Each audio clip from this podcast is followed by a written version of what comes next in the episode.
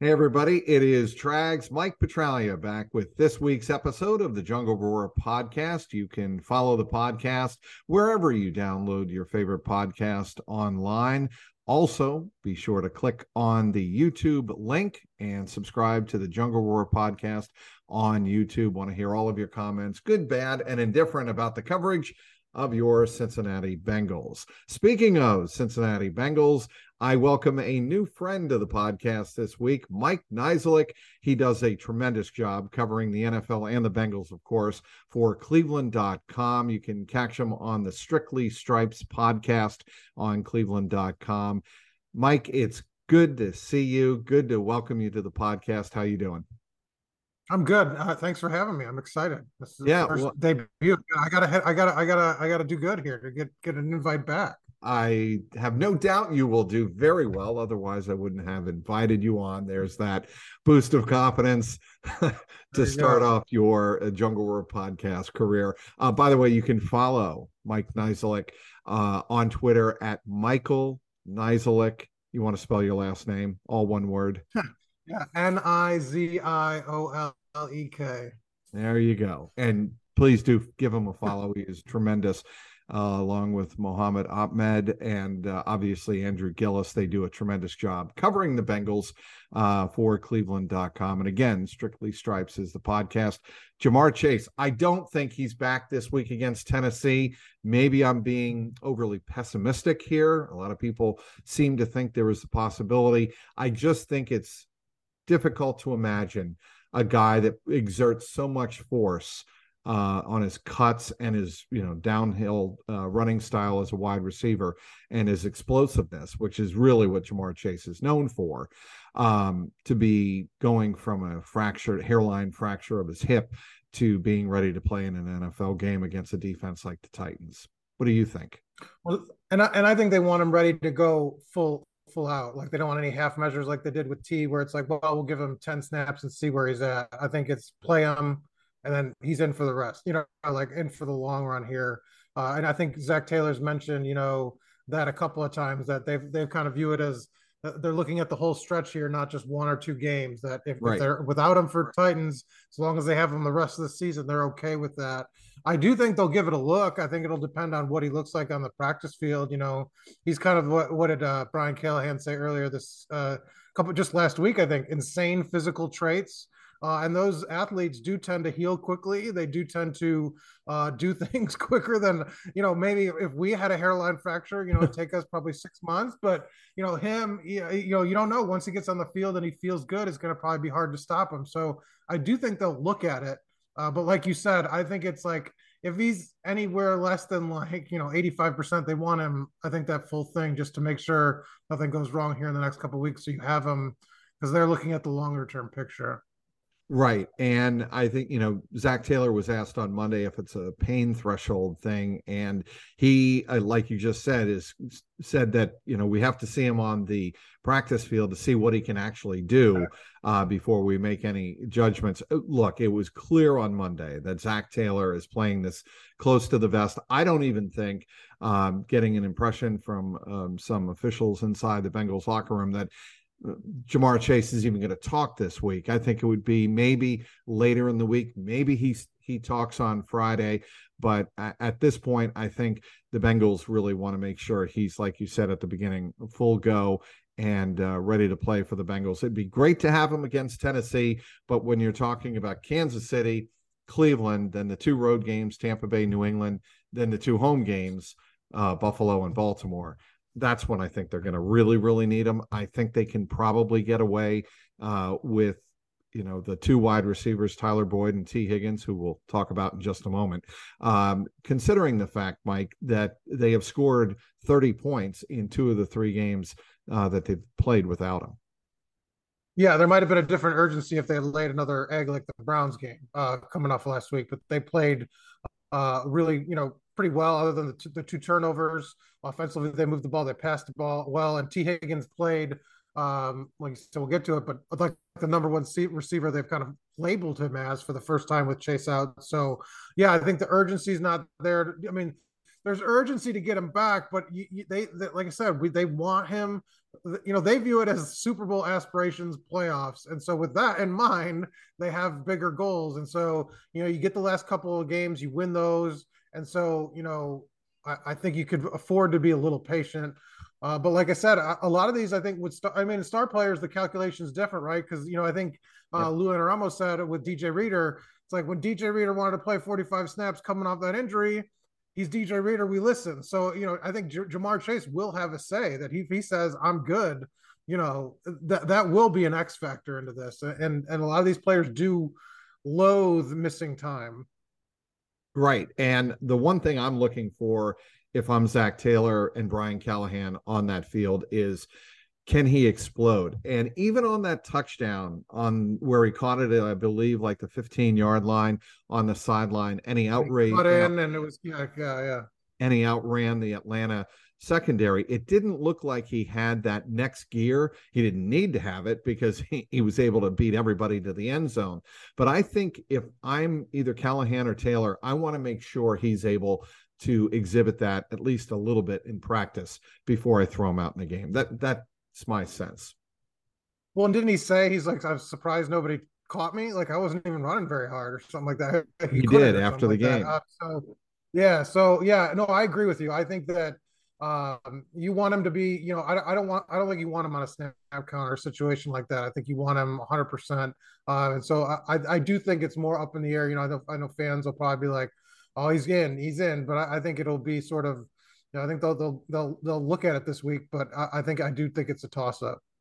All right, and they're going to play it close to the vest. That, that they've been doing that the whole time. So yes, and I and I think that's the smart way to play it. I don't think there's any reason not to play it close to the vest. As far as yeah. Tee Higgins is concerned, his numbers on Sunday were sensational: nine catches, thirteen targets. I believe the number was 148, um, and what stuck out to me about Tee Higgins was the one drive where he had four catches for 55 yards, leading to a touchdown uh, by Samaje Perine. I thought that was one of his best performances of the year in a situation where the Steelers knew that Joe Burrow was going to Tee Higgins. and every time he made the catch, to me, that was really Tee Higgins stepping up to that next level and really picking up the slack for Ja'Marr Chase with with Chase out of the lineup.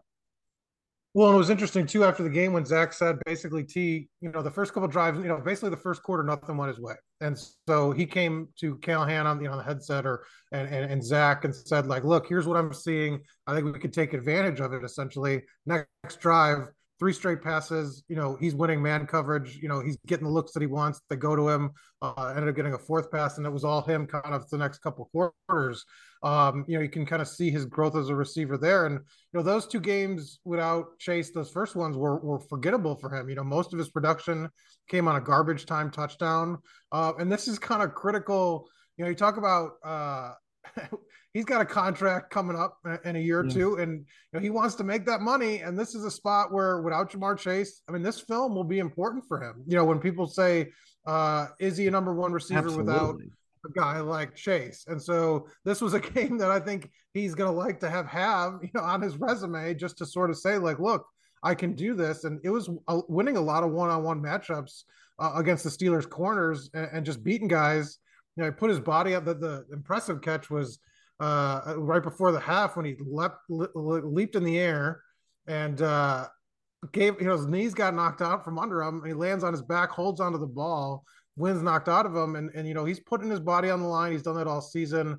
Um, but yeah, it was, it was a good game for him uh, for, for still, I think people forget a young receiver. Very much so. He's 24 years old. I mean, he is entering the prime of his career. And people, yeah. like you say, people forget that about Chase and Tee Higgins is that these guys are pre prime right now. I mean, I know Ja'Marr Chase looks like he's a spectacular player, and he is, but he is not in the prime of his NFL career yet. He's approaching that. And I think that's yeah. why the Bengals are more likely than any other reason to sign these sign try to sign both of those receivers and keep them around for Joe Burrow. Oh, absolutely. They want this trio, uh, and and I think Tyler Boyd too. They, they they think that's the core of the team right, right there. It's like emotionally, sort of like that they drive everything, and and um, they like that pairing. But in terms of Higgins, you know, he just wants to push up the bidding war, right? And so as much as that production uh, can help him, but uh, yeah, you know, it's he he's a really good target to have. You know, I think that's why you know when they expressed confidence with Ja'Marr out, it was because they had Higgins, and you know he he played like they they kind of I think expected at the start of this uh, on Sunday against the Steelers. David Mulugheta, Athletes First, is his agent, and obviously we saw what happened with um, Jessie Bates in the offseason. That deal did not get done. Are you concerned about that in terms of the po- potential of the Bengals signing Tee Higgins long term? I think it has to be a concern because you know I think what you know you invest a lot of money at one position that's hard to do, um, and you kind of have to sacrifice. And you've got uh, the Joe Burrow of it all kind of looming too. And is it a situation, you know, uh, you covered New England where Tom Brady took a little less money so he could have some of those weapons, you know, and I, I think that's a consideration, right? I mean, does Joe Burrow need Tee Higgins or does he need the max, max, max deal? That's a right? great that's a great point. And yes, as I've been teased ad nauseum on the beat. But that's the blueprint, right? I mean, for yeah, but I, and I'm serious because yeah, I wasn't teasing you, but but your experience there, like you know, Lamar Jackson's going to anchor Baltimore in a way where they can't do some of the moves that they've done this year, right? You know, you know, adding Roquan Smith and doing some of those things, like they're just not going to have cap room, and a lot of these teams uh, you know, Seattle, you saw it a couple years ago. They they chose Russell Wilson. Obviously, that a lot went into that, but couldn't resign any of those guys on defense. You know, I had to choose, and so um, there is something to be said. You know, I, I, think they do want Tee Higgins, and you know, maybe Burrow has to sort of uh, help with that, right? I mean, you only have so much money to go around. Here's the difference, Mike. In New England, I think what really ticked Tom Brady off at certain points was he did make those sacrifices, but he never got the t- for the most part. There was the years uh, very briefly with Randy Moss and Wes Welker, of course, right. and yes, he had Gronk uh, for a good six or seven years, but and he had Julian Edelman. But those guys, all due respect to them, they're not Ja'Marr Chase and Tee Higgins on the outside. That Brady yeah. never had that, and he and certainly Tyler Boyd is Wes Welker, and Wes Welker did a lot of the same things uh, as a slot receiver. Certainly, you can make that analogy. But Tom Brady, what's that? I said that's a good comparison. Yeah, Welker and, comparison. And but with Tom Brady, he was. I think there was a underlying uneasiness or frustration that I made these sacrifices in my contract. Where are the players to show for that? And sure. Brady was always very calm and he was always very careful in selecting his words when talking about the wide receiver core because he knew, yes, I would like more explosiveness on the outside to kind of throw the ball downfield, but that's not what right. we have. That's not the way this offense is designed. And I'm going to win the way it's designed. And to me, that's what made Brady really Brady brilliant in that environment with the Bengals, to their credit, I think they are like, they have Burrow. They want to give him the top two weapons possible. And that means Ja'Marr Chase and Tee Higgins. And while we're talking about Tyler Boyd, you had a, a, great uh, piece on, I believe it was uh, today, right? Or yesterday on Monday uh, about uh, securing the bag. Tyler Boyd. Tell us about uh, writing that story and um, the bag that uh, he secured on the onside kick. Well, yeah, we were talking to him, and he's got the ball that he the the onside kick. So he's you know on the hands team with Tee Higgins. They bring them on. He fielded it. It wasn't an easy. Uh, he read it well. I think you maybe asked him about it, uh, where it took that high bounce. He had a leap backwards. Then he got a late hit that got George Pickens thrown out for for good measure. He keeps that ball all the way through. He doesn't let it go. Walking in the locker room with it like this. Uh, so we're interviewing him and it's sitting there. And so, you know, we, we asked him about it and he's like, yeah, you know, secure the bag, lock it down. And so, uh, you know, we, this was a meaningful game for him. Uh, you can see my uh, son is a camp making a cameo appearance, stayed home from school today. um, and so, uh, the, you know, he's obviously decorate one of the, you know, decorated Pitt high school athlete, went to school there, played right. obviously his college games, uh, then Heinz Field. Um, and so uh, it, it, it, really meant something to him. He had never done that. Uh, you know, snuck off. I mean, he's gotten game balls, but he's never taken one for himself. Uh, so that was a fun story, and you could see kind of the emotion, uh, the excitement for him, and sort of, um, you know, he'd waited basically three and a half quarters. I mean, didn't make a play, only had right. a couple targets his way, makes two catches late. Uh, really tough one uh, that he kind of pirouetted in the, in midair to get that 93 yard drive kicked off. Um, and then um, and then obviously fields the onside kick.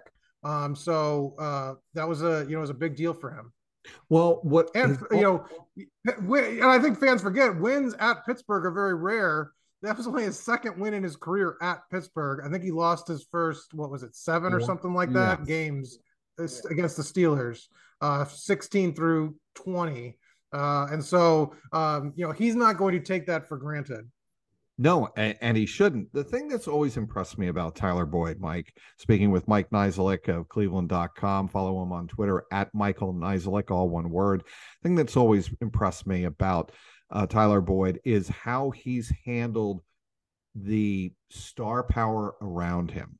And certainly with Joe Burrow coming on the scene in 2020, but then with Tee Higgins and Ja'Marr Chase, uh, essentially in, in consecutive drafts, and he didn't get his nose bent out of shape. And the way he welcomed them in, and they genuinely became the three amigos in terms of the wide receiver core. I think Tyler Boyd deserves a lot of credit for that as a leader, as you know, a one-time captain uh, on that team. He has really been a, to me, a very solid leader in that locker room. Well, I think another example of that was the excitement over Trenton Irwin's touchdown.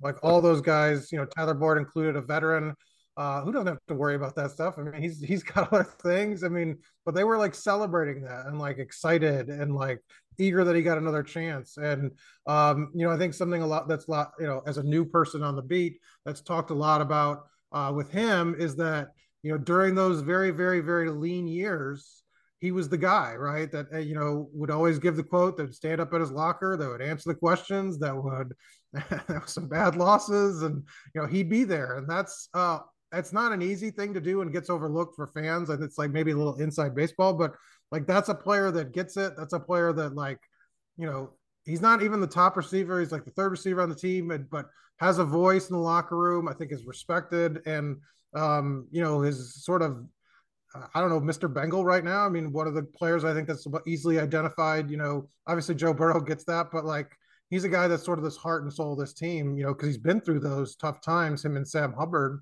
um, guys that have been here through that. How about Joe Burrow? Speaking of Joe Burrow, uh, after the game, calling this one of his most satisfying wins. I, when he said it, I'm like, I can see why he said that because to him, I think the wins that mean the most are the ones where the odds are against him, stacked against him, and the team isn't going well. In other words, adversity. The ability to overcome adversity, I think, means more to Joe Burrow than a lot of guys. Um, certainly, you know, the great ones have it. Peyton Manning, Tom Brady, uh, certainly they are capable of winning in the clutch, winning when the chips are down, coming from behind. Joe Burrow has that to me. And I think on Sunday, you could tell it in his reaction after the game. He was very satisfied with that win. Well, I think it also, so, you know, he downplayed the, uh, the opener, right? He said, uh, it's just a game, you know, it's for, yeah, it was, I didn't play great, but it's fine. I don't think he was very happy with how he played in that game.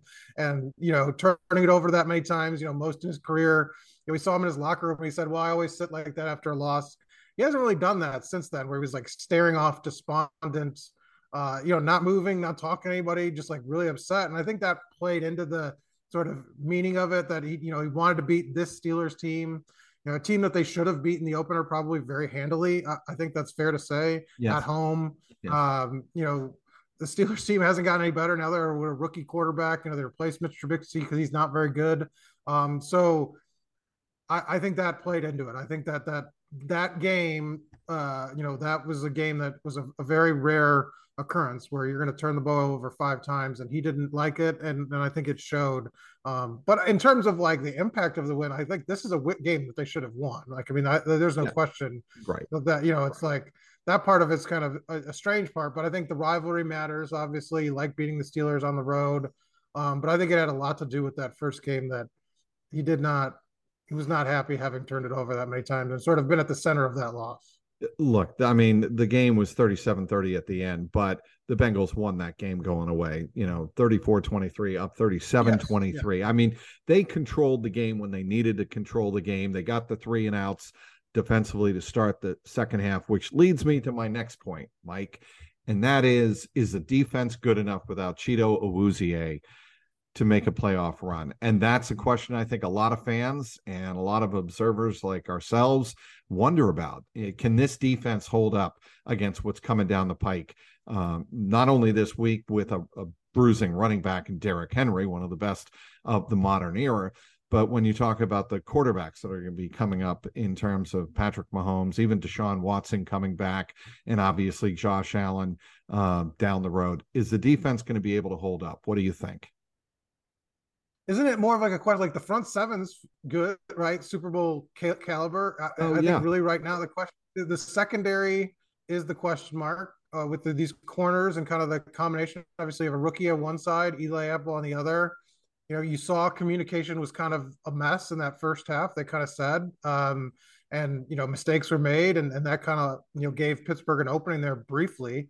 Um, but on the flip side, Cam Taylor Britt, what he had, twelve tackles. Yep. Uh, went up against George Pickens, and I thought handled himself very well, tackled well, except for that uh, play against Freiermuth. Uh, but then he learned from that, and then made a tackle later in the game. Um, so he's an intriguing player to me. I think he's got all like the uh, qualities, like skill set you want. Um, but how many plays a game against a team like Kansas City? Like Eli Apple has apparently like a, a lapse in that one coverage where Pickens got open in the was it Pickens in the corner for the touchdown? Yes, it was Pickens uh-huh. in the corner. That was the flare. Uh, you know, Leonard almost said we were like, was that a miscommunication? It's like, no, it was a bad play by Eli Apple. So it's like, well, okay. And he had a, a, a couple of those that led him to be get benched. But is it like, and Cam Taylor Britt, you're going to have to expect those from now and then because he's going to see things he's never seen. He's going to play teams that are really good. So uh, their margin of error uh, in that secondary will be interesting to watch. Like, how uh, can like if Eli Apple has three of those against the Chiefs? So know, right? here's like, my bigger you know, issue, like, though the reason I think Eli Apple helps them against the Chiefs is essentially with the Chiefs, you want to cut down on the yard after catch because Patrick Mahomes is going to make his plays. You want to keep the play in front of you. And when you have him in your sights, you want to get the receiver to the ground as quickly as possible. That's why I think the Bengals on Monday, Zac Taylor and Lou Anarumo were making such a big deal about the tackling and and the tackling being a strength of Cam Taylor Britt because they're going to need him to do that. Certainly, he needs to do a better job in pass coverage and communication and all of that, right. no question. But they're to have to in those games and the Bills as well. Stefon Diggs and and uh, their core of wide receivers, Gabe Davis, they're going to have to get those guys to the ground. They're going to have their catches. You just can't have explosive plays after the catch. And the and the play that stuck out to me that Cam Taylor Britt made on Sunday was, I believe, on Diontae Johnson right before halftime at the sideline, uh, at midfield. He was on an island. If Diontae Johnson gets past Cam Taylor Britt, it's probably six points, but he got him to the ground quickly. Yeah, and that's why I think you know because I don't think teams have scored on this. You know that that's how not teams haven't scored that way. It's been sort of like you know, uh, and it's been notable that there have been just a few sort of uh, blown plays right. where these those those have created long touchdowns. And so that's what I'm saying. Like those are the plays if you avoid if you've avoided, you have sort of maintained your grip on the game. I mean, really, it's hard to score on the Bengals, especially in the second half. Uh, you mentioned the tackling; they, they pressure the quarterback. Uh, their linebackers are all over the place. Um, so that's why I think it's like it's only if they beat themselves that this defense um, can create problems. They're going to be playing the, the competition gets better. So I think that's the concern um, in terms of um, facing better quarterbacks like the Bills uh, and and obviously Mahomes. Um, will you see more of those errors? Because I, I, like I said, I think the tackling's fine. I just worry about like do those quarterbacks able to take advantage of something that Kenny Pickett can't, right? You know, that that he's, you know, you're not worried or, or PJ Walker. I mean, like the, the, the class of quarterbacks they've faced, um, you know, Jacoby Brissett before that, and he played well.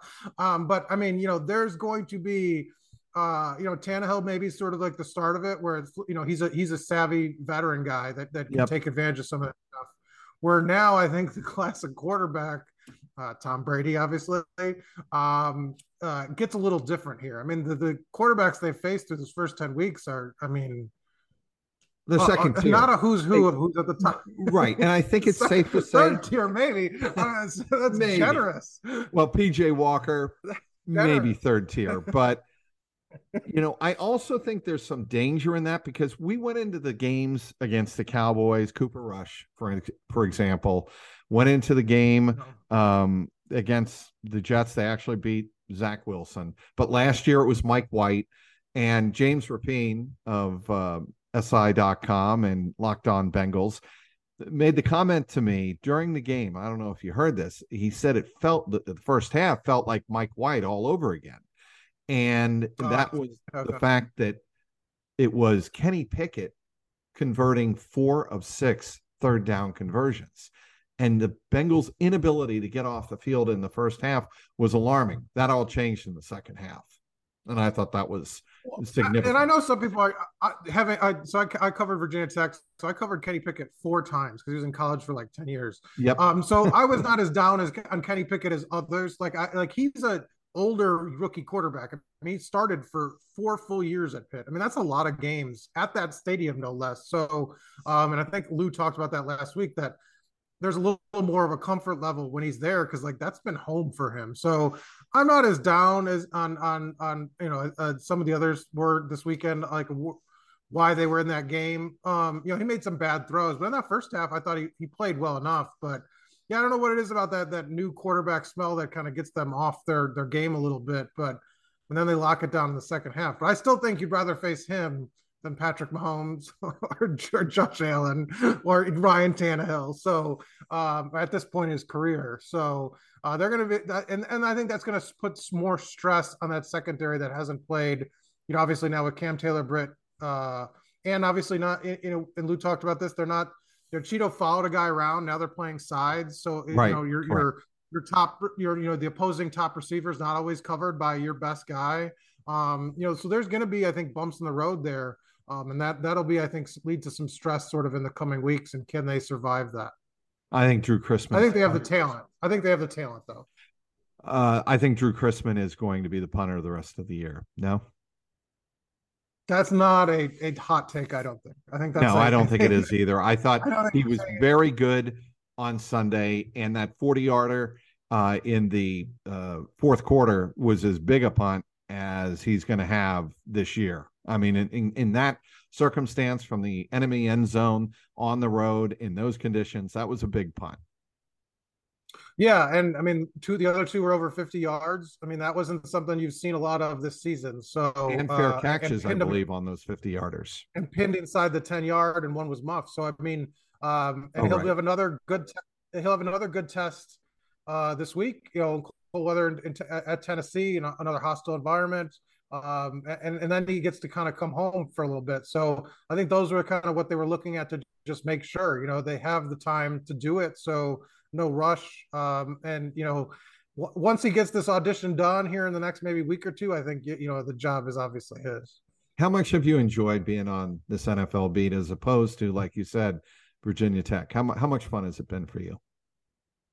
Well, I mean, you know, the travel, I mean, it's intense, man. Uh, you know, it's it's uh it's it's it's a different different world. Uh, you know, I know I know I expected that, but it's it's fun. Uh, you know, obviously you're in the locker room a lot more, you're covering the actual players more. I mean, you're talking to you know, you can go four years without talking to a player in college. You know, they they sign, don't do anything for a couple years.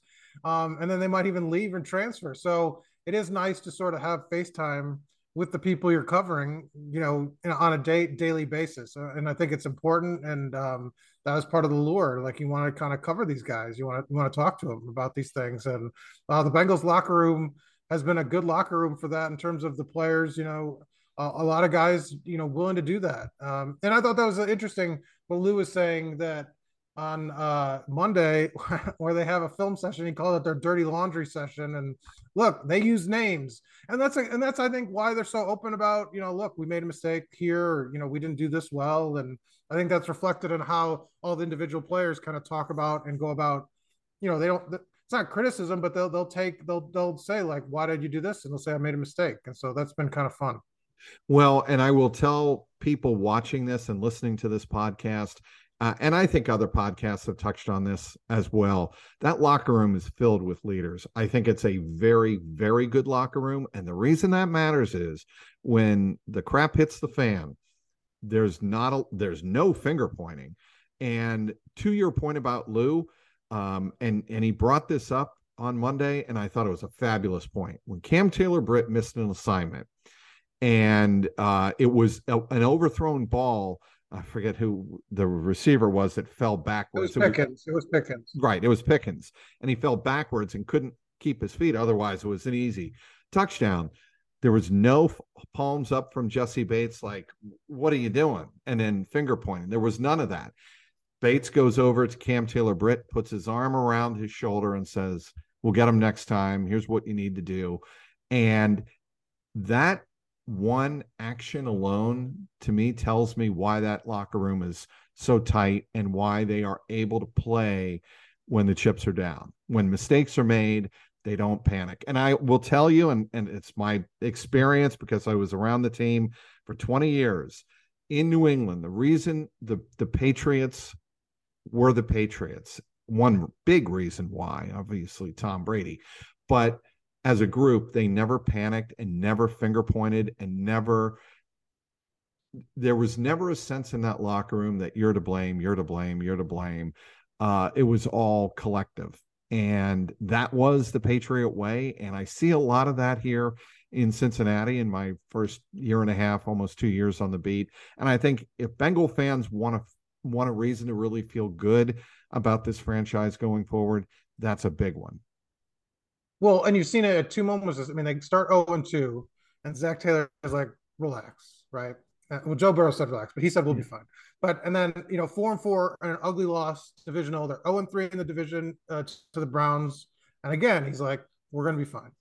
And you know sometimes you think oh is this coach speak, but uh, he genuinely believes that this team's battle tested, that they know how to handle adversity, that those things are you know they'll be able to get through them. Um, and and I think that's why Zac Taylor expresses that confidence because I, I, think he genuinely believes that this team is close knit that they're not going to fracture, that they can handle right. those sort of down moments. And, the, and in each time they've come through it, uh, you know, to his credit. I mean, he was right at the start, they bounced back, they won the last two games, uh, have an opportunity to win a third, third in a row here against Tennessee. And, and, and I think that speaks to your point that he's let, I mean, they've got seven co-captains. They probably have about what, a dozen options if you're, you're being honest, like guys that, that could, you know, easily be captains on this team. Um, and I think he's letting them sort of use their voice and kind of keep the guys together, and and that's how, I think why they feel confident whether the division's in reach just because of the records, but they're confident that they're going to be in the playoff mix regardless. He is Mike Niziolek, does a great job along with Andrew Gillis and Mohammed Ahmad of uh, covering the Cincinnati Bengals and the NFL for Cleveland.com. Be sure to listen to their podcast. It's a daily podcast, right, Mike? Strictly Stripes can call Mostly, it that. Yeah, we, we go on the we go on the we go on the Bengals schedule. So whenever the Bengals are on, we're on. So there you go. so yeah. Monday, Wednesday, Thursday, Friday, Sunday, post game, whatever. The NFL version of daily, right? Yes, the NFL version of daily. Be sure to check him out on Twitter at Michael Niziolek, all one word, and also. I uh, want to give you this opportunity, Mike. You working on anything for Thanksgiving? Uh, well, for I was going to do a story on Cam Taylor Britt. I talked to him after the game, and he's he's. Yeah, I think I think people want somebody. I think maybe Kelsey said this about uh, you get them when they're rookies because they're really good, and then and then yes. then they get more reserved. And so uh, he's in that stage where he's he's very open and honest, and he was a fun sort of interview. And so talked to some things about what Lou said, and um, so working on that for for tomorrow. So yeah, that'll be up. Um, because I think he's I think he's kind of one of the keys here you know, uh, to the season, right? A rookie corner, yes. how he holds up. Uh, I, I absolutely think he's as important of a player as they have right now. Final question: Your favorite turkey fixin? Turkey Thanksgiving not, fixin. Not, this is my hot take. I'm not a huge Thanksgiving guy. Mm. I'm a, I'm yeah, a ham on Thanksgiving. I'm I'm a ham on Thanksgiving guy. Like, are you? Uh, that's yes, yes, yes. So that's that's my hot take for today. I'm sorry if that. I hope that doesn't get me disinvited from the podcast. Uh, it will not. Uh, you were okay. outstanding, Mike. So I'm going to give Thank you my hot take. It's stuffing and right. mashed potatoes. Stuffing. Uh, I'm a big right. carbs guy, so not great for the waistline. Yes, I am. Yes. But I will be sleeping very well late Thursday afternoon, and then I usually wake. What I usually do is if the Cowboy game, which is usually the 425 game, uh, if that's a blowout, um, I go to sleep like early fourth quarter, get up in time for the Sunday night game. So that's uh, Patriots Vikings, by the way. I think that is a Oh, there you go. Yeah, it's a big game. So yeah. happy Thanksgiving to you and your family, Mike, and make Yours sure as well. Uh, make sure your son uh, makes another cameo, and the next time you come on the Jungle Roar podcast. Would love to have him and you uh, join us uh, the next time. Make sure you follow him again on Twitter at Michael Niziolek, all one word. Does a great job covering the Bengals and the NFL for Cleveland.com. For Mike Niziolek, and I'm Mike Petraglia Trags.